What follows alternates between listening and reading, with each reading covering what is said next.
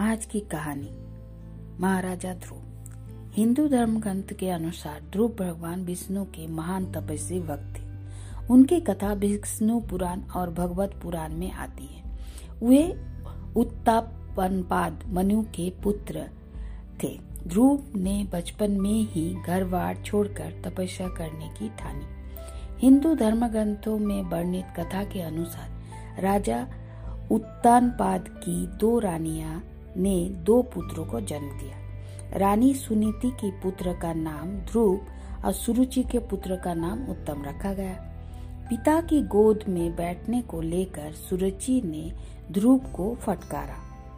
तो माँ सुनीति ने पुत्र को सांत्वना देते हुए कहा कि वह परमात्मा की गोद में स्थान प्राप्त करने का प्रयास करे।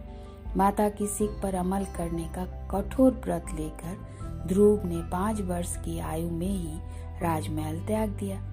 ध्रुव अपने घर से तपस्या के लिए जा रहे थे। रास्ते में उन्हें देवर्षि नारद मुनि मिले। उन्होंने ध्रुव से पूछा जाने कहाँ जाने का आ, पूछा।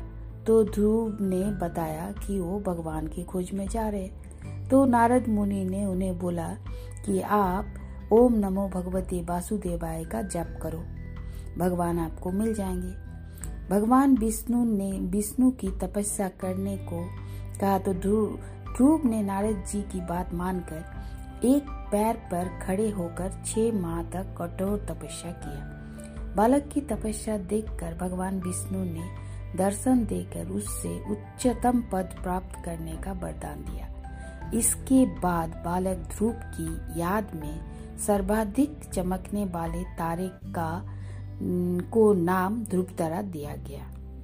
धन्यवाद।